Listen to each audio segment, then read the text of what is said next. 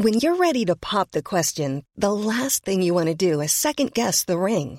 At Bluenile.com, you can design a one of a kind ring with the ease and convenience of shopping online. Choose your diamond and setting. When you find the one, you'll get it delivered right to your door. Go to Bluenile.com and use promo code LISTEN to get $50 off your purchase of $500 or more. That's code LISTEN at Bluenile.com for $50 off your purchase. Bluenile.com code LISTEN. Hey, I'm Ryan Reynolds. Recently, I asked Mint Mobile's legal team if big wireless companies are allowed to raise prices due to inflation. They said yes. And then when I asked if raising prices technically violates those onerous two year contracts, they said, What the f are you talking about, you insane Hollywood ass? F- So to recap, we're cutting the price of Mint Unlimited from $30 a month to just $15 a month. Give it a try at mintmobile.com slash switch. $45 upfront for three months plus taxes and fees. Promo for new customers for limited time. Unlimited more than 40 gigabytes per month. Slows. Full terms at mintmobile.com. Even when we're on a budget, we still deserve nice things. Quince is a place to scoop up stunning high-end goods for 50 to 80% less than similar brands. They have buttery soft cashmere sweaters starting at $50, luxurious Italian leather bags, and so much more. Plus, Quince only works with factories that use safe, ethical, and responsible manufacturing. Get the high-end goods you'll love without the high price tag with Quince. Go to quince.com slash style for free shipping and 365-day returns.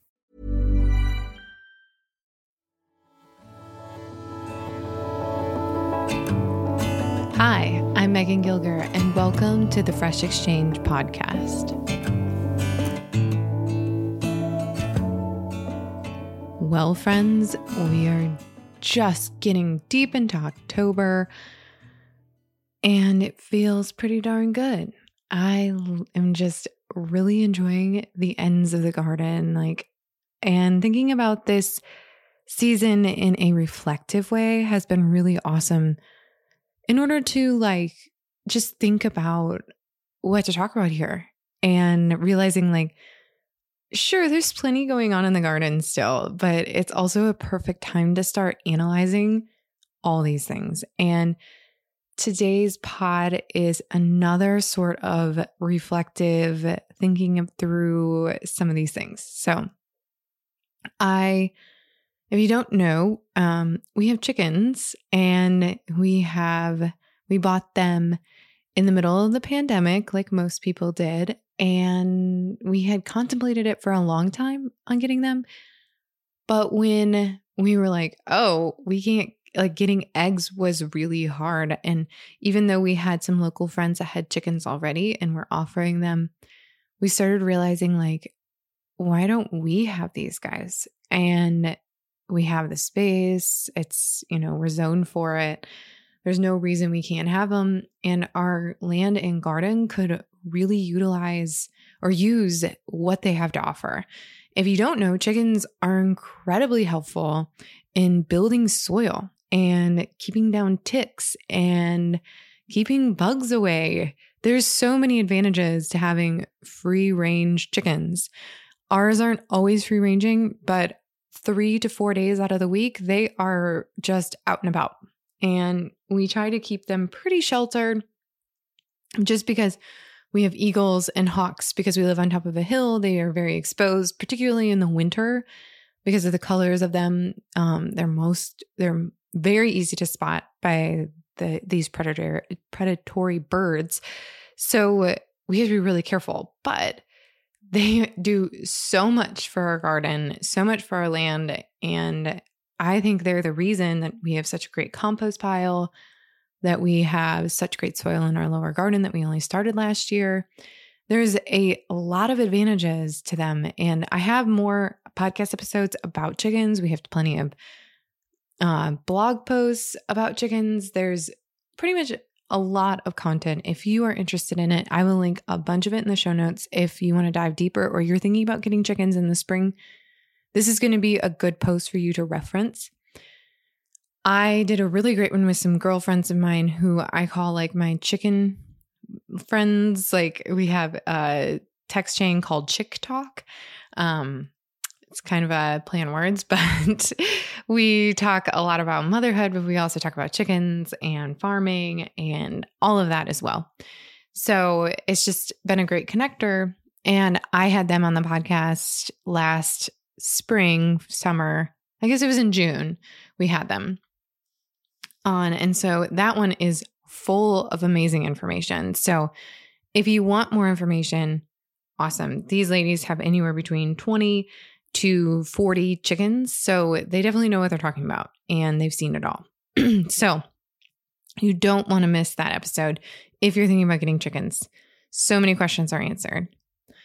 But this episode today is really me reflecting on one year of chicken ownership. um, and some of the things that I took away and learned, and things that surprised me because a lot of it is a bunch of surprises. I did not grow up with chickens. I didn't grow up in a community with many chickens. So this was a new adventure for me. I love animals. I love, you know, what they offered us. There were so many advantages to chickens that they made sense. A lot of people ask if we'll get other animals. Um, probably not. We can't technically where we live. And I don't know if after tending to these animals that I would be good at taking care of a lot of other animals. So, um, yeah, I think it's good to know your limit. Chickens are perfect for me. I don't think I would, I definitely don't want goats. And the only thing that I get like really excited about is like, I think llamas are really cool, but, or a donkey, but we are not zoned for that. So we'll probably never have them. I would also consider sheep. But like I said, I don't have enough time to really dedicate to them. And I think that's important to know when you're getting into animal ownership is like what you're capable of and what you're not. So that's the first thing. But that's not why you're here today. So, we are going to go through this one year with chickens, my top things that I took away. So, we're just going to jump in and I'll talk through them. But the first one is they are way tougher, like as animals. Like they are not as like fragile as you think they are. One, they don't like have a lot of pain. Like they're not actually in, like even if they get physically hurt, many times they don't have like the pain same pain receptors that we would have. And um, it was just kind of fascinating. And they are way more like like I was so freaked out about them in the middle of the winter, I guess I should say that. I was so worried when we got some of these like negative 10 days that they were going to struggle. Those girls did not struggle. I threw in more pine shavings, made sure they had plenty of water and their water was heated. They have an insulated coop. We do not heat it at all because it can be dangerous. And we closed all the windows, made sure that they were just really able to tuck themselves in. But we still let their door open and this year, we're doing some other things, which I'm going to talk at the beginning of next month in November about how we're preparing for winter with our chickens. But they are basically reptiles. So they're, they need a lot more food in the winter and a lot more water, which we'll get to that in a minute. But I was very surprised by how tough they are when it comes to the cold, especially if you have cold hardy birds. So don't be freaked out by that if you live in a cold climate. Like these guys definitely know how to handle themselves. It's pretty fascinating. The next one, I only found out because of my son. He asked this question and then I Googled it. Um, he asked where the egg comes out of and where the poop comes out of and where the pee comes out of. So this was fascinating to me, but chickens only have one hole where everything comes out of their egg, their poop, and then they don't pee, but they um, put the urine is a dried substance that goes on the top of their poop, which is white. There you go. If you ever wondered about chickens and how they process things and it goes through their system, it's all one system. It's fascinating. So, there you go. I told you it was a big surprise they they also take a lot more feed than I anticipated. Like Mike Mike looked at me one day and goes, "Megan, these chickens are costing us more than our dogs in terms of food." And so we're still figuring out exactly the sort of food situation. Even with them foraging, even with us giving them plenty of table scraps and access to the compost pile, they are still eating a lot of food. I think Mike would know better, but one bag of organic feed can cost anywhere between 20 to um, about $40, depending on the type that you get. it's expensive and they go through a lot of it. So just know that. Like you can come up with some ways of feeding them yourselves. You could even generate your own grain for them and corn, and you could build something for them on your land, but still, that's a lot of work too. So just know that, uh, which kind of leads me to like the idea that I think I, in retrospect, I think we should have started with like six to eight of them and then worked from there. I think we've gotten our toes wet a little bit and then added in hens later on. I was worried about that, like the the dynamic, but I looking in retrospect, I think I would have had less chickens. We started with 15, we now have 12, which we'll get to that in a second. But um that said, if they don't have food, they make their needs really known, which is the next thing, which is slightly helpful because sometimes I don't always know if their water is out or not. But if they're really loud, like squawking, jumping at the fence, like, I mean, these, they get aggressive, then I know that they are either out of water or they need food. I check every two to three, like we check them every day, but it's still hard to know. And sometimes they'll have water in there, but it's not totally enough in their mind. So they'll be very aggressive about telling us. They do this as chicks too, that they get louder. If your chicken chicks are loud, it means they either need water or food, or like they have too much junk in their water and it's upsetting to them, things like that. Um, I also find that they also are very good at communicate like they just have this weird way of communicating that is really interesting if you start observing your birds and watching them because they just i don't know chickens are very fascinating in that sense i hadn't you know our dogs do certain things for communicating their needs but the the chickens are completely different and so we've had to learn another set of like animal conversations so to speak but and that said, they love the garden. That's probably their favorite thing. But this is now when we start letting them out, like in the next few weeks, we'll start letting them in to the garden to clean up and start taking the last bits of everything. Uh, they are basically my best friend out there because what they do is they just demolish the garden. They just eat everything. They I don't even know how to explain it to you. Like they just like tear it down to the very bare minimum. They eat everything. And then in the spring, I just take our compost pile and set it in there. And then they just like spread it all over. They scratch and they do all this stuff. It takes my workload down so much that by winter or by spring, there's so much less for me to do in terms of spreading soil and thinking about what is the soil like they've taken care of it for me.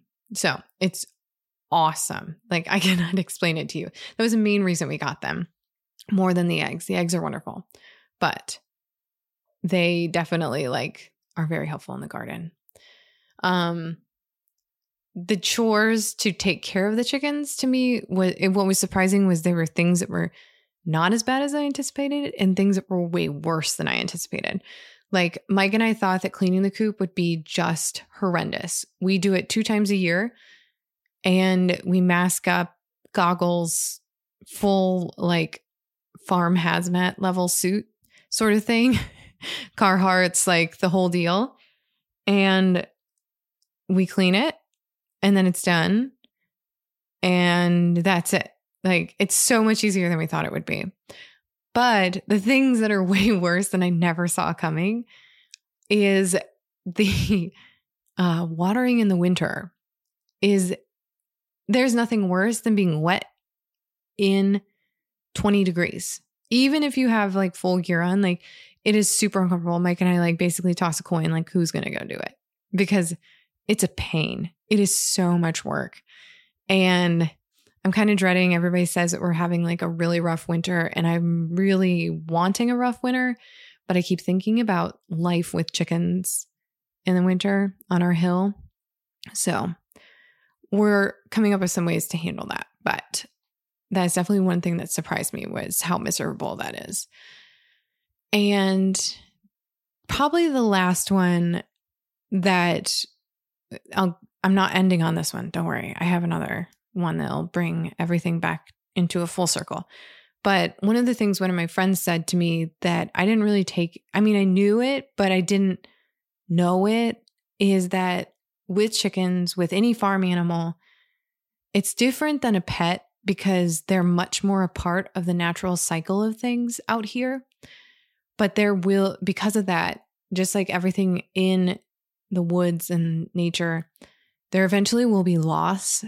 And that the first time you lose a hen in a way that doesn't feel like there's like the losing, like your hen dies because it gets taken by a fox or it gets hurt by a weasel or something like that. Um, there's a lot of ways that you'll lose hens that are less they're still hard because losing thing is always is something that you care about is always hard but when you have to choose that for them i think that that was the hardest thing we went through with them this last year was one of our favorite little chicks she got an egg that was well she first had a prolapse which means that um everything was kind of coming out of her vent, that one hole.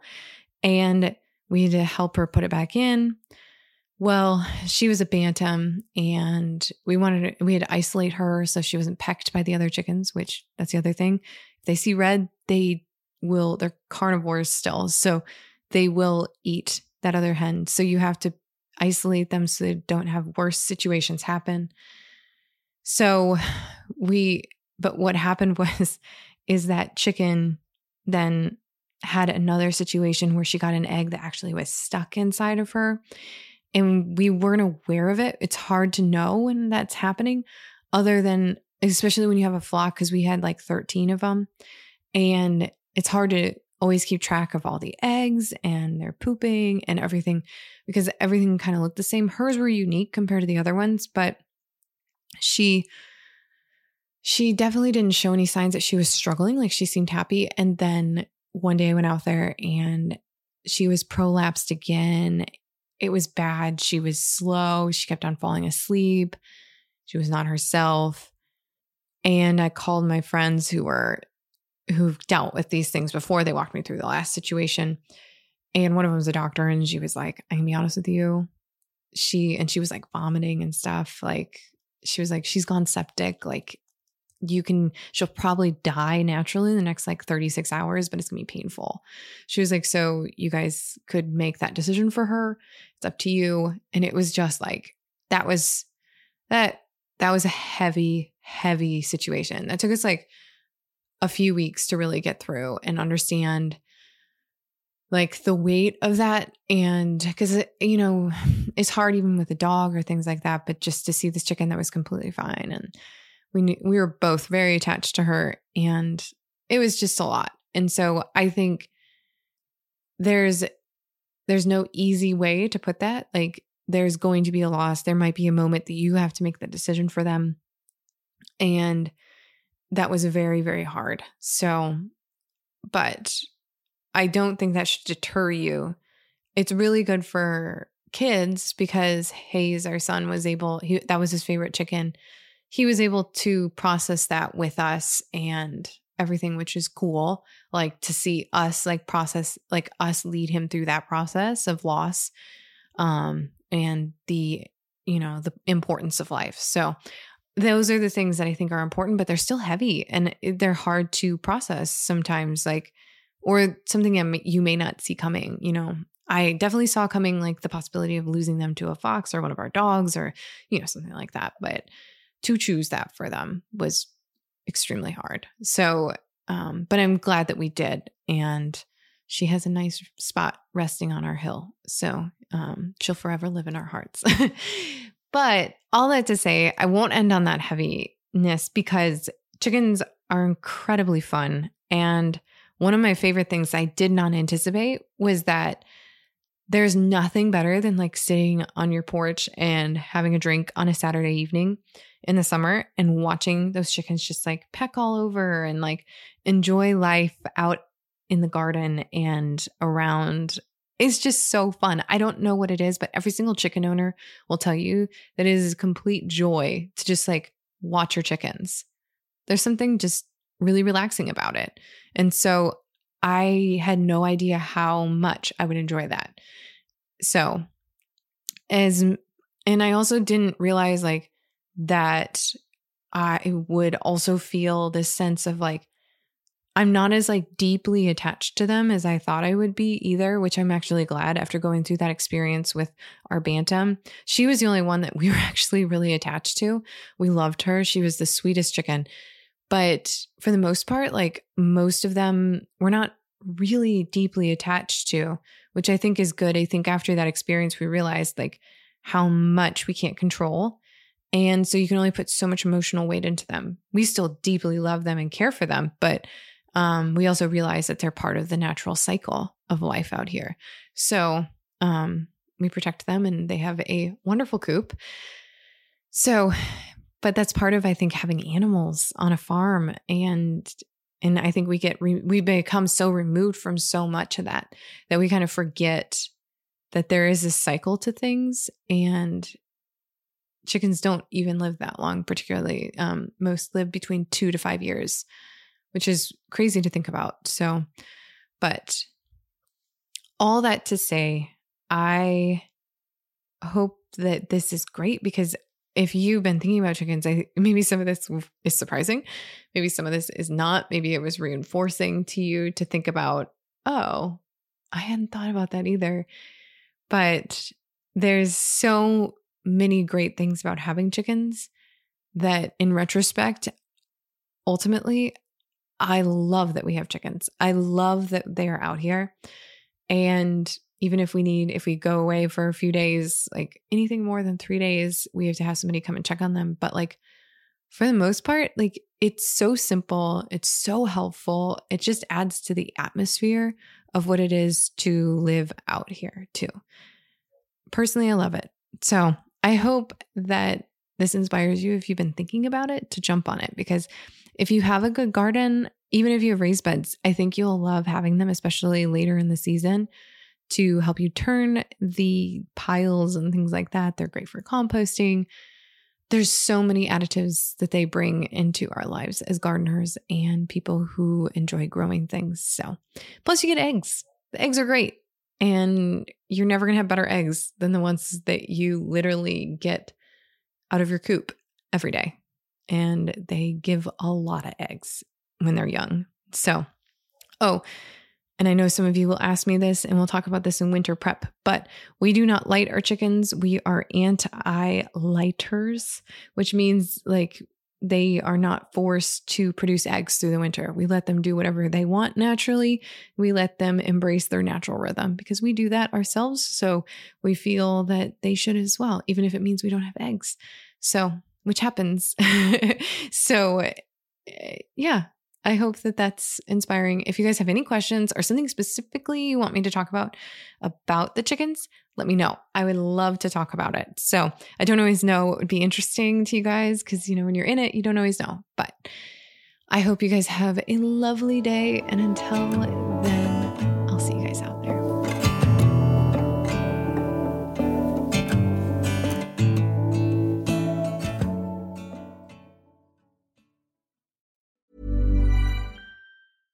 Mom deserves the best, and there's no better place to shop for Mother's Day than Whole Foods Market. They're your destination for unbeatable savings, from premium gifts to show-stopping flowers and irresistible desserts. Start by saving 33% with Prime on all body care and candles. Then get a 15-stem bunch of tulips for just $9.99 each with Prime. Round out Mom's menu with festive rosé, irresistible berry chantilly cake, and more special treats. Come celebrate Mother's Day at Whole Foods Market. Planning for your next trip? Elevate your travel style with Quince. Quince has all the jet setting essentials you'll want for your next getaway, like European linen, premium luggage options, buttery soft Italian leather bags, and so much more. And is all priced at 50 to 80% less than similar brands. Plus, Quince only works with factories that use safe and ethical manufacturing practices. Pack your bags with high-quality essentials you'll be wearing for vacations to come with Quince. Go to quince.com/pack for free shipping and 365-day returns.